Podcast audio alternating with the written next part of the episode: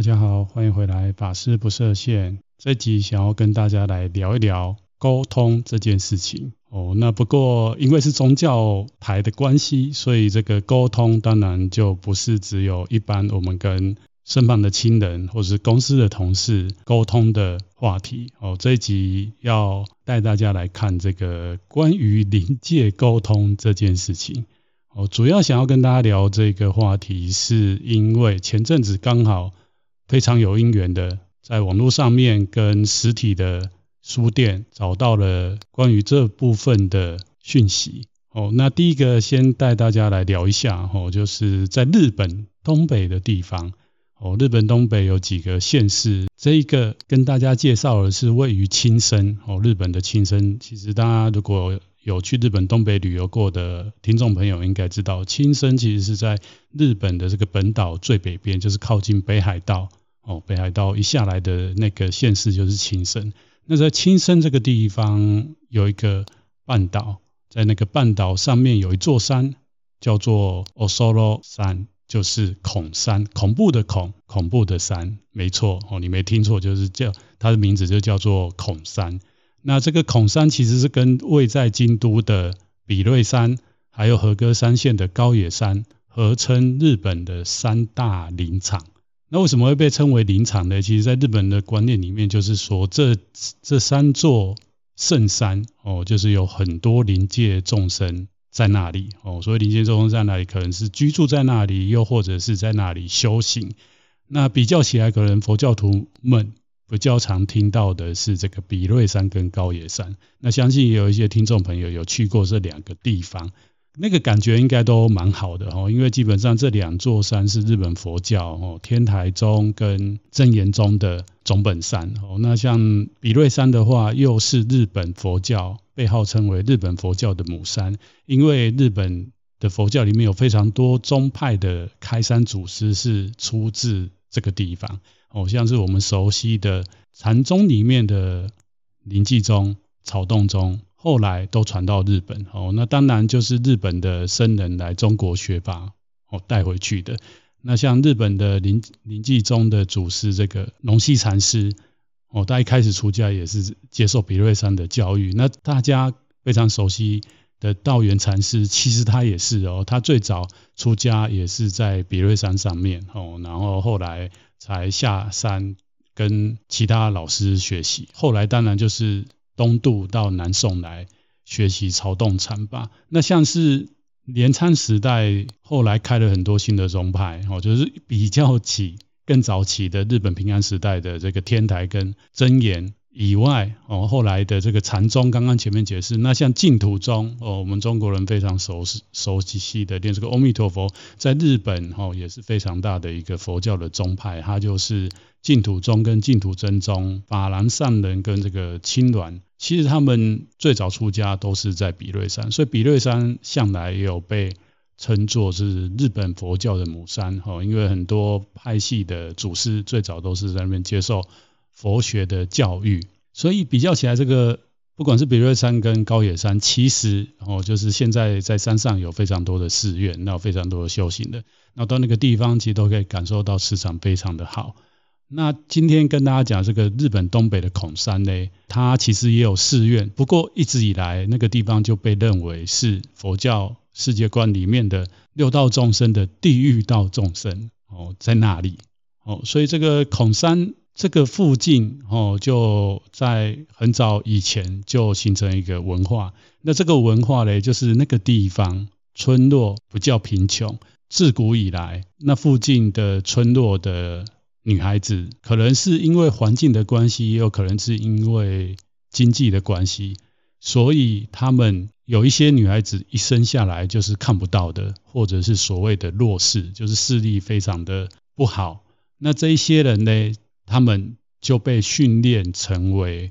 Miko 哦，就是所谓的巫女。那这个文化是从非常早之前，就是在神文日本的神文时代就已经开始有这样的一个人间。跟这个鬼神界沟通的中介者，也就是这个日本青森县的这群巫女，那它其实有一个专有名词叫做伊塔口哦，伊塔口如果有兴趣的听众朋友，可以上网稍微找一下。那我注意到这个消息，当然是我们师兄弟传给我的。那非常的好奇的我，因为我懂日文，我就去找了更多原文的资料，我才发现，哎，其实前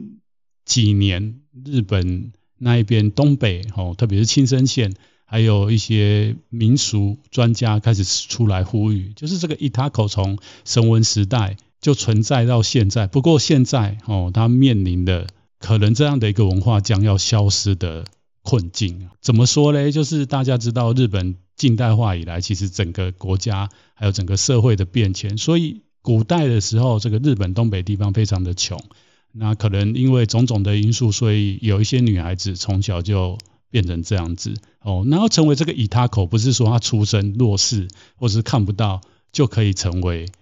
这个通灵人士，哈，就是可以跟灵界来沟通，而是需要透过修行。这一群伊塔口嘞。在历史上，他们差不多是十几岁的时候就要接受老师的指导。那这些老师当然就是已经培训完成，或者是诶他已经从事了这个行业哦数十年的老师教他们。那他不是天生的，他是需要透过修行。那这个修行是有一点算苦行哦。那他为期长达十年，在这个十年当中跟着这个老师学习哦，后来他就成为他可以跟。鬼神、灵界众生互动的一个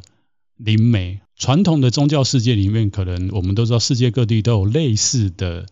人物哦，或者是宗教职业的人，我们会把它扮称为萨满哦，萨满。那在东方，我们可能比较常听到的，就是像我说的这个巫女哦。那青森县的这个伊塔口哦，其实也是巫女，她就是传到现在哦，剩最后一位叫做松田广子小姐。哦，她目前我看的报道是二零二一年，哦，还是二零二二年的时候，她现在已经四十四岁。不过她不打算再把这一门独门的技术传下去给后面的人。哦，一来可能是她觉得没有找到适当的人，二来就是像我说的，现在的日本东北那个地方的环境，还有包括说这样的一个传承，它需要哦这样的女孩子弱势或者看不到的女孩子来做这样的事情。已经在现在的医疗技术下面大为的减少，而且他们的人可能也自己家里就算有这样生的这样子的女宝宝，她也不想要让她的宝宝去做这件事情哦，所以这个松田广子小姐就她就有一点哦，觉得说可能到她这里就要断掉了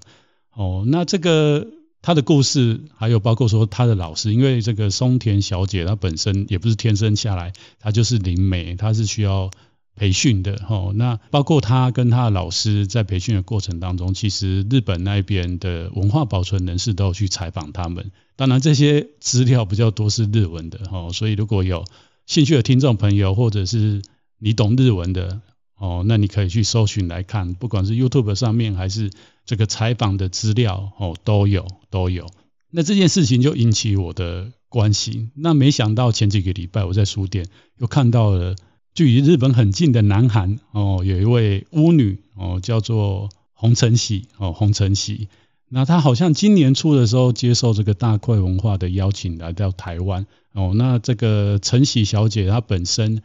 有写过几本书在韩国哦，好像也是有一点名气的巫女。那她也不是天生下来就是有带带有这样的能力哦，他是在成长的过程当中发生的一些。不是很好的生命经验，那在那个过程当中哦，开启了他走向哦这个类似萨满哦，就是信仰的这样子一个身份哦，成为韩国的巫女。那过去我们如果有看韩剧的听众朋友应该知道哦，有一些戏剧也会看到他的巫女其实穿着韩国的传统服装哦，那在做法的时候他会去跳舞，跳一些他们所谓的降临的舞哦，那这个。晨喜小姐嘞，吼，就在她最新的这本著作《神明在看着呢》我的巫女日记里面有完整的交代她成为巫女的一个过程。那我看了以后也是蛮有兴趣的，吼，所以很有兴趣是我对于不管是日本的这个伊塔口哦，还是韩国的晨喜小姐哦，这个巫女，她们其实都是后天透过修行，或者是透过一些生命的。苦痛哦，然后开启了这个跟灵界之间的互动哦，那我知道现在有非常多的哦，就是在我们中文的频道有非常多这个新一代的所谓的像类似我这样的身份哦，但是哦不是走传统宗教路线的哦，好像也有一股风潮，就是有些人可能也是生命的关系，或者是在一些机缘开启了所谓他的第三眼哦，然后来扮演扮演这个跟鬼神沟通的角色，又或者是有一些人哦说他可以跟高龄。高等的灵体来沟通，所以这一集想要带大家来谈一谈跟鬼神沟通，我们应该要怎么样看待这样的一件事情？还有在佛教里面，我们又是怎么谈论这件事情？哦，那前面一开始从两个，一个是网络上面知道日本东北青森这个地方的女通灵师伊塔口韩国巫女陈喜小姐，哦，她把她的成为巫女的一个过程。写成书哦，也留了文献下来。关于这件事情，我觉得我们人类从历史以来本来就一直有这样子身份宗教人士的存在哦。那如果以文化保留来看，我个人虽然我是佛教宗教师哈，后面会提到佛教怎么看待跟灵体沟通这件事情哈来说哦，我个人是认为文化保留是非常需要被重视的哦，就是在我们现在这个科技昌明。哦，然后理性抬头的时代里面来讲，可能很多人不相信这个东西。哦，但是呢，哦，站在文化保存来讲，这个世界的科学，我们都我们知道，发展到现在还持续的在发展当中嘛。那当然，这二三十年，哦，或者是如果有研究的听众朋友都知道，这个当世界进入工业革命。哦，然后慢慢近代化的过程当中，哦，像西方、欧洲那边很早哦就在研究这个超心理的一个状态或一个能力，哦，他们叫超心理，哦，我们翻成超心理，其实讲的就是这边讲的，哦，我们跟不是我们人道众生，哦，就是这跟这个鬼神界，哦，或者是西方讲这个灵魂，哦，如何沟通？他们在进入近代的时候，西方已经。就发现有些人有这样的能力，他们就用科种种的科学方式在研究哈。不过这个研究可能随着一些大时空的转变，像是二战哦，二战前后，如果有人喜欢看哦什么像老高与小莫哦，或者是马连姐的频道的听众朋友应该知道，他们有时候就会谈类似哦那段时间哦做这一些心灵感应的实验哦，那当然就是此消彼长啦。那随着这个。世界局势的混乱，或者是哦，在科技上面又又在的发展，这个东西慢慢好像就不是受受到很多人重视。那一直到这几十年来，哦，像台湾社会这边，哦，或是华人的世界里面也是有嘛，吼。那最著名，当然可能很多听众朋友就知道这个台大曾经哦某一届的校长李世成先先生，哦，他也是一直用科试着用科学在解释这方面的东西。关于这部分呢，就是说我这边讲的，就是其实从人类有历史以来，类似的就有这样的人是可以做这样的事情，所以文化保留上面是需要重视的。但是，但是哈，重点是这最后后面的但是，在我们这个人类的世界里面，或者我们人生上面，每个人都有自己的梦想，每个人都有自己想要实践的事情。如果我们在人生实现自己的梦想，或者这一生要完成的任务当中，透过鬼神的力量，哦，透过鬼神的力量，其实是不是很可靠？不是很可靠。哦，所以接下来就带大家来聊一下关于跟灵界沟通这件事情。我先从我自己的亲身经验来跟大家讲，哦，亲身经验来跟大家讲。可能很多人会很好奇，诶，像小唐法师你出家的，那你是不是也有一些这样子的能力哦？这样的能力，先不管出家前、出家后，你在修行的过程当中哦，有没有这样的体验？那我这边跟大家分享到现在为止两个亲身的经验，两个亲身的经验。哦，第一个是我还没出家前哦，有一次的暑假哦，就是像现在哦。大家这一两周应该，如果是在台湾的听众朋友，应该都热昏了吧？都热昏了吧？有一年暑假的午后，哦，其实就跟这几天的天气一样，非常的炎热。那我就躺在床上，哦，开着电风扇，哦，昏昏欲睡就昏了，昏睡过去，哦，不是昏过去，是昏睡过去。那当我有意识醒来的时候，其实不是睡饱，哦，就是有一点半梦半醒之间，我不知道为什么，哦，就回过神来。那那时候感受到的是从脚底，哦，脚底开始感觉到非常的寒冷，非常的寒冷。哦，那大家知道，就是这几天的天气，你可以想象，哦，那时候我就是像这几天午后这种烘烤炉的房间里面在午睡，怎么可能会有那个寒冷的感觉，而且很像在冷冻库的感觉，是从我的脚底开始往上，哦，一直到我的腹部，这时候我就不知道为什么冒出一个念头，就想说不对啊。这个不会是传说中的鬼压床吧？哦，传说中的鬼压床，有这个念头出现的时候，其实心里有另外一股声音跑出来，就是恐惧的声音。我就想说，哦，不会吧？哦，是不是真的就是我们以前在电视上看到或听到的是鬼压床？那我发现我的下半身整个都凉掉了，而且是非常冰冷的那种感觉。我就试着想要动动下半身，就是抬脚啊什么的，我发现。完全无法动弹，完全无法动弹。那那时候哦，内心当然就像刚刚前面跟大家讲的，就恐惧心就产生，也不晓得哪来的善根呐哈。忽然我就想到说，大概是我欠人家的吧，不然这个应该是说我在自己的房间里面，如果有鬼压床哦，就是说那个房子本来就有灵界众生住在那里，那不可能是今天才发生啊。可能我一住进去哦，因为那时候这个家里。从小学搬到那个家的以后，就住了好几年哦。那发生这件事情，其实已经在那边住了好几好几个年头，都没有这样的事情发生。那我就想说，是不是我欠的这一个众生，然后现在因缘成熟被他找到，我也不晓得哪来的善根，就动了一个念头，就自己心里哦，在跟这个下半身要往上半身爬的这个众生讲说，如果我有对不起你，那我在这边跟你忏悔。哦，那我如果有做什么好的事情，我都把这个好的事情回向给你。那如果我真的这个还没办法还你的话嘞，我这个身体身体呀、啊、可以舍弃给你，哦，就是我这个肉身可以给你。那没想到我这样子一想，那个人就从我的腹部哦开始往下退，然后最后不见。哦，那身体又恢复非常热的状态。哦，这是我生命哦第一次。遇到哦，或者是我们说的这种看不到众生的亲身的经验，亲身的经验，接下来基本上完全都没有遇过，完全都没有遇过。就是老实讲，就是麻瓜一枚啦，麻瓜一枚。即使来出家好几年，讲实在的，也都没遇过。最靠近，最靠近哦，应该前面跟大家讲两次嘛，后面哦，就是大家如果一直有收听我节目的听众朋友，应该知道前几年我曾经就是负责我们。教团的关于关怀一些重病或者是往生人往生以后哦，要去帮忙协助哦处理一些丧礼的一些宗教仪式的工作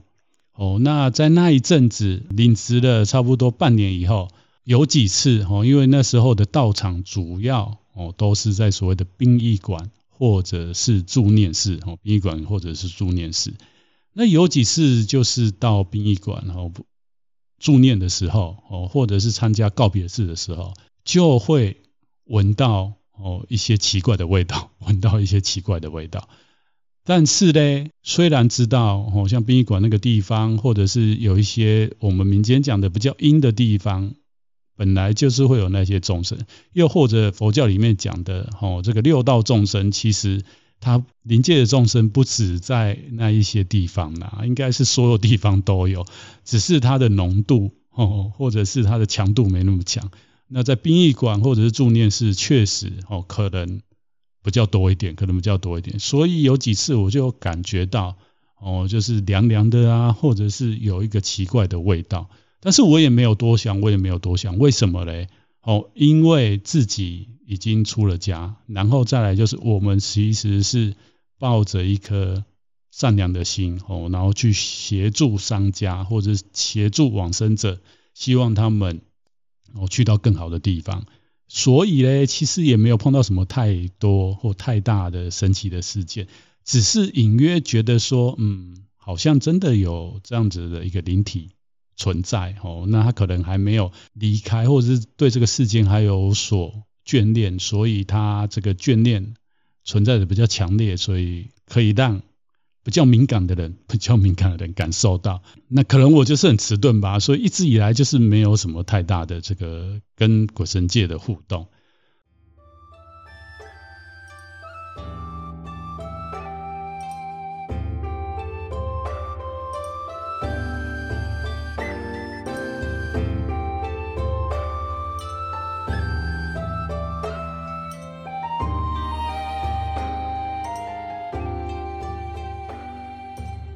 那接下来就要跟大家来谈哦，谈说，诶，那佛教怎么看待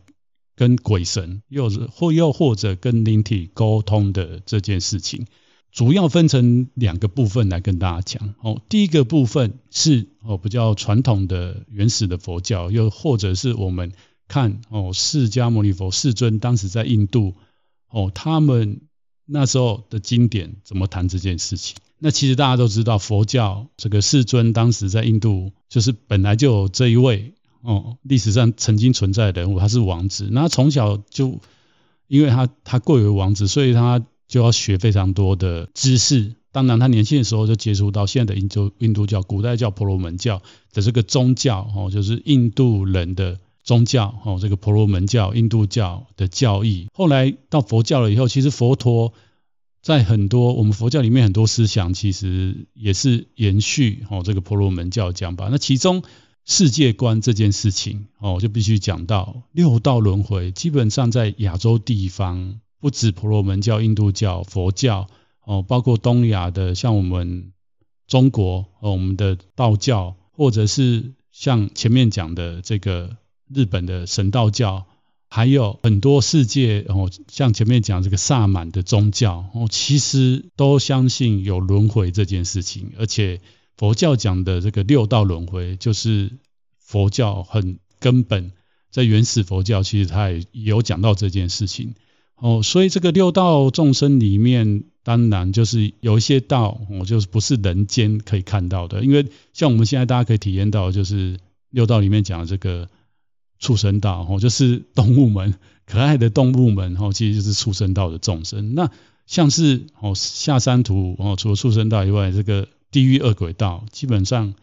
很少人可以看到，有能力可以看到。天道呢，也很少人哦可以看到。那在佛教的世界观里面，其实讲到哦，其实不管是大家希望透过修行哦，或是有些宗教希望透过修行。未来下一世是到天道去享福，或者是得到一些神通，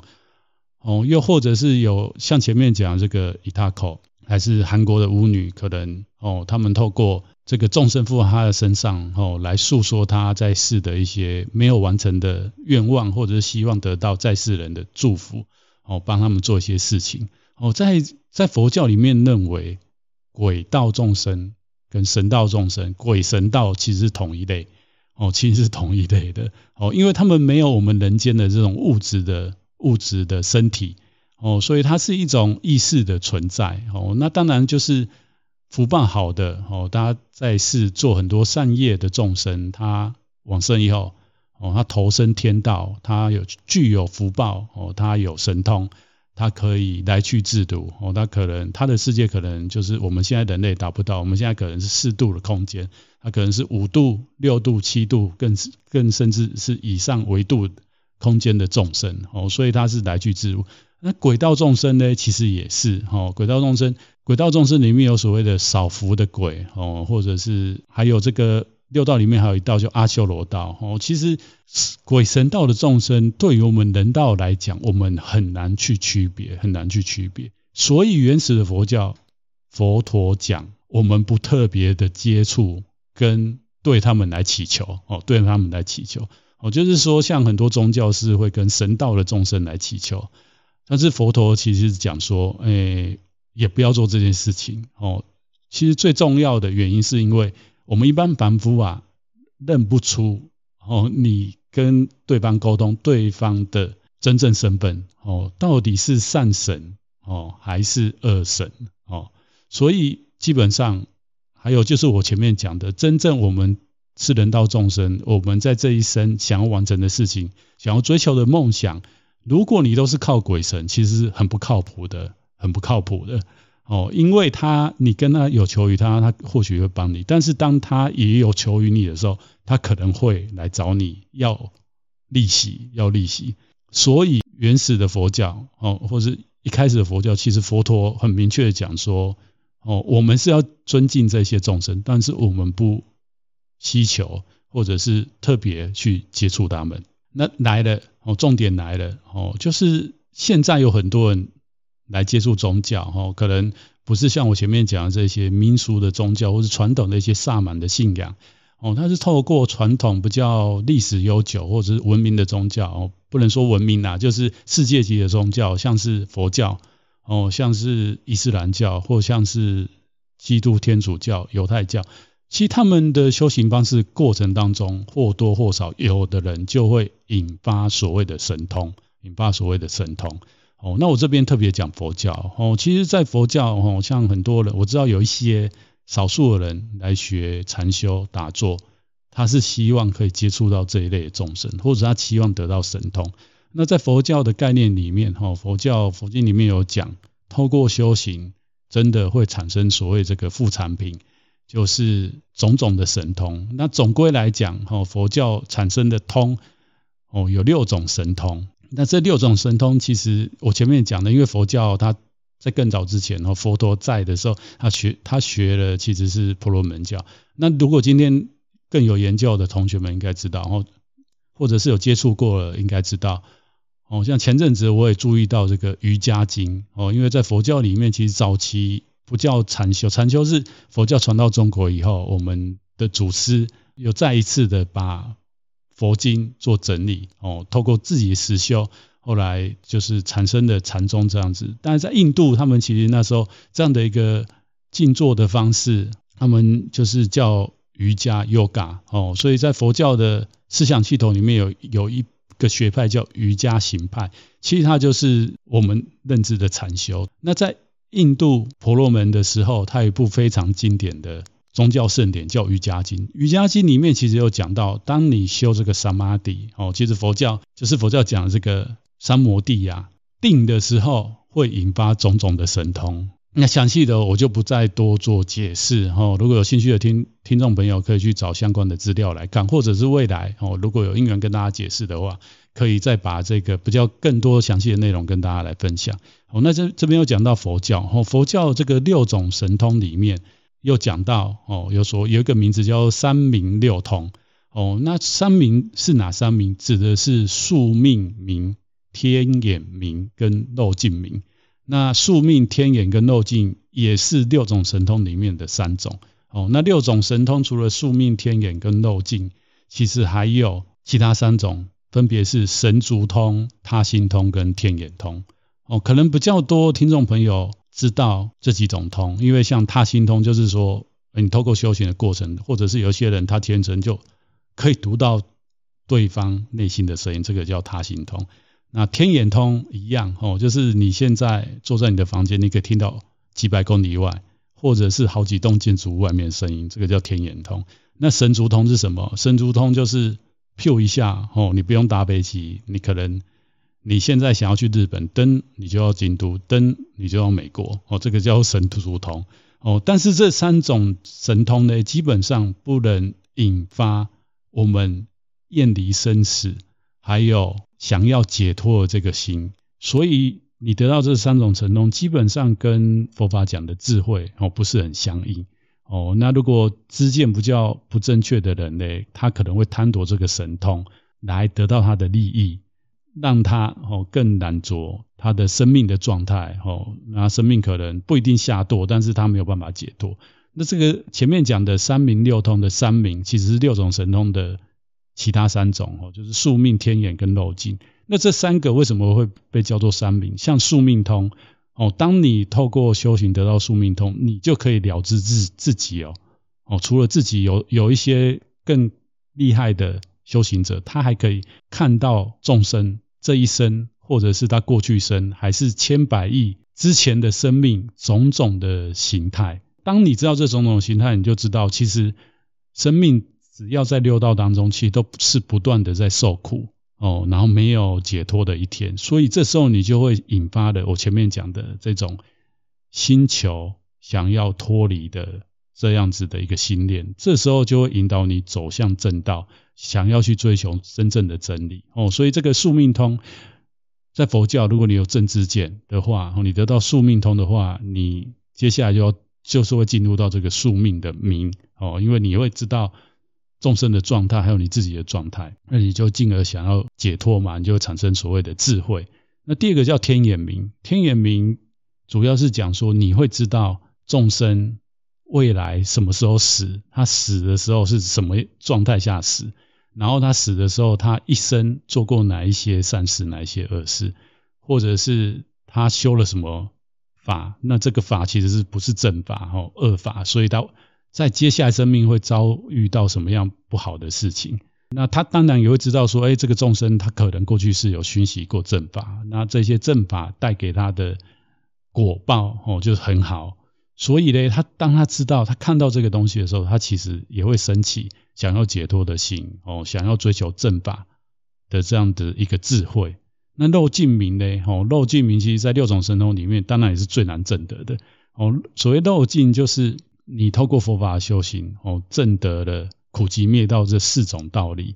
然后你就知道我、哦、要如何修行。那你修的。功德是所谓的无漏的智慧的功德，而不是有漏的智慧。然后，其实对于一般众生来讲，我们做种种的善事，哦，其实就算我们没有起心动念，我做这些善事想要得到什么好处，在在我们生命最根本、最原始的那个地方，我们之所以是众生，而不是已经解脱的圣者，就是因为还有那个我自我的存在，而那个自我的无明，其实会诱发说，哎，我做这功德，未来有因缘。是可以得到好处的哦，所以这个东西其实真的就是要修行到得到所谓的这个佛教讲的这种正果位的圣者了以后，才会慢慢的断除这样的一个一个希求的根本生命内在的这种无明的状态哦，所以这个漏尽通或者是漏尽明哦，是三明里面可以真正帮助我们解脱生死的，所以在这边。就是要跟大家讲，佛教修行确实是会引发种种的神通，但这种种神通里面不是所有神通都有用哦，所以有用就是说，哎，是跟智慧相应哦，那可能更多的时候哦是让我们更加难做。所以其实大家也知道有一句话就是神通不敌业力，神通不敌业力。哦，所以当你不管是透过希求的心，透过自己修行得到了神通，还是透过所谓的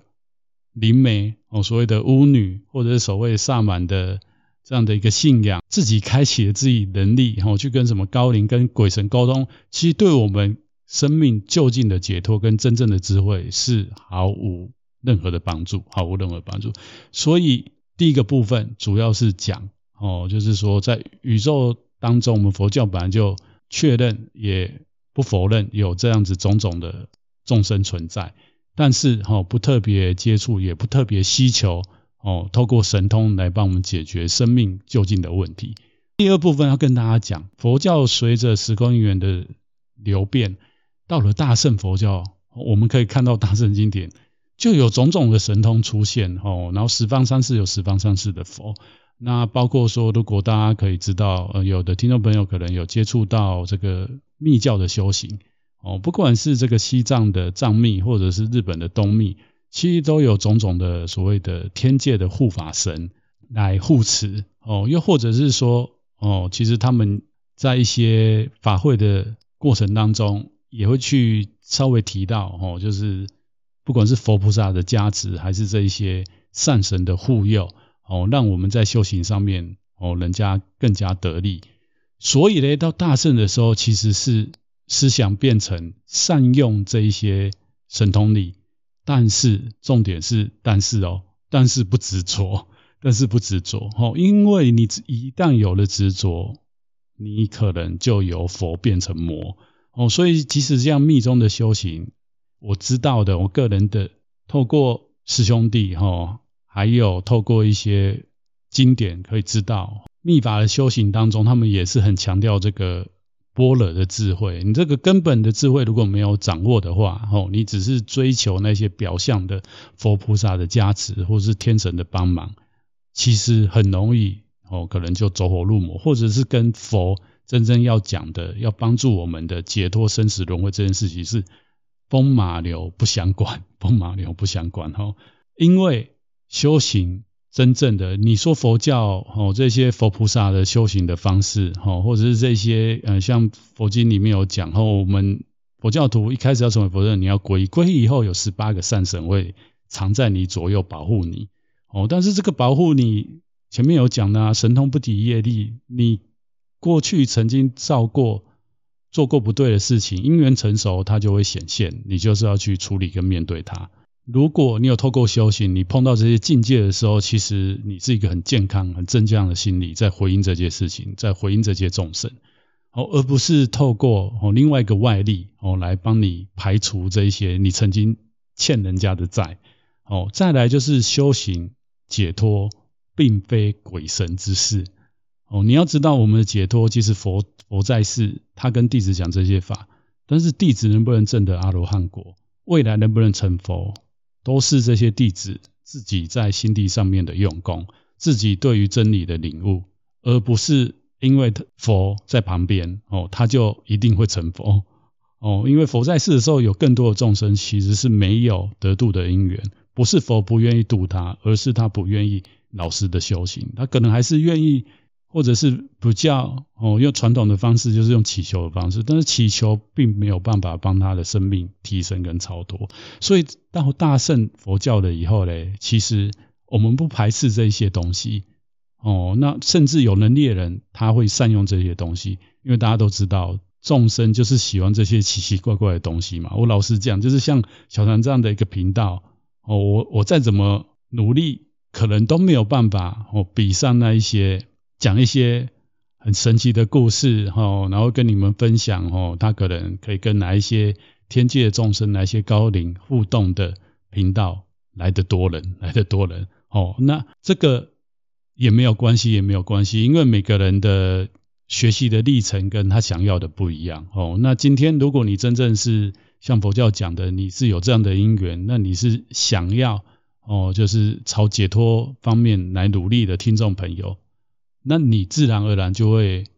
相应这样的法，然后接触到这样的老师，又或者是你自己就会去寻找这样子的宗教。所以呢，到大圣哦，回归回来到大圣哦，其实有能力的这个僧众们，他可以用这样子的方式来接引众生。但是重点是他本身不执着，然后他也会慢慢引导众生，或者他的弟子们，其实。虽然有这样的东西，但是还是不够究竟，你还是要回到自己心地上面的用功。最后，最后这一集最后哦，其实我在找了一些资料，跟我在做整理的过程当中，我就发我要讲的是，其实我们能活着，你我们有仔细想一想，你自己有的时候可能都没有办法好好跟自己沟通，又或者跟你身旁很至亲的父母亲哦兄弟姐妹沟通，还是说哦要。每天都要花八个小时以上的时间在公司里面跟你的老板、跟你的上司、跟你的同事，还是跟你的客户沟通。那我们还反而希求去跟看不到的灵体、看不到的众生沟通。我觉得老实讲，有点本末倒置，有点本末倒置。哦，如果我们能在我们是人的这样一个身份的时候，自己遇到的每个每个众生哦，都能好好沟通的话哦，小三相信哪一天你真的修到有那个神通力，你可以看到看不到的众生的时候，自然而然也可以做一个很好的沟通，做一个很好的沟通。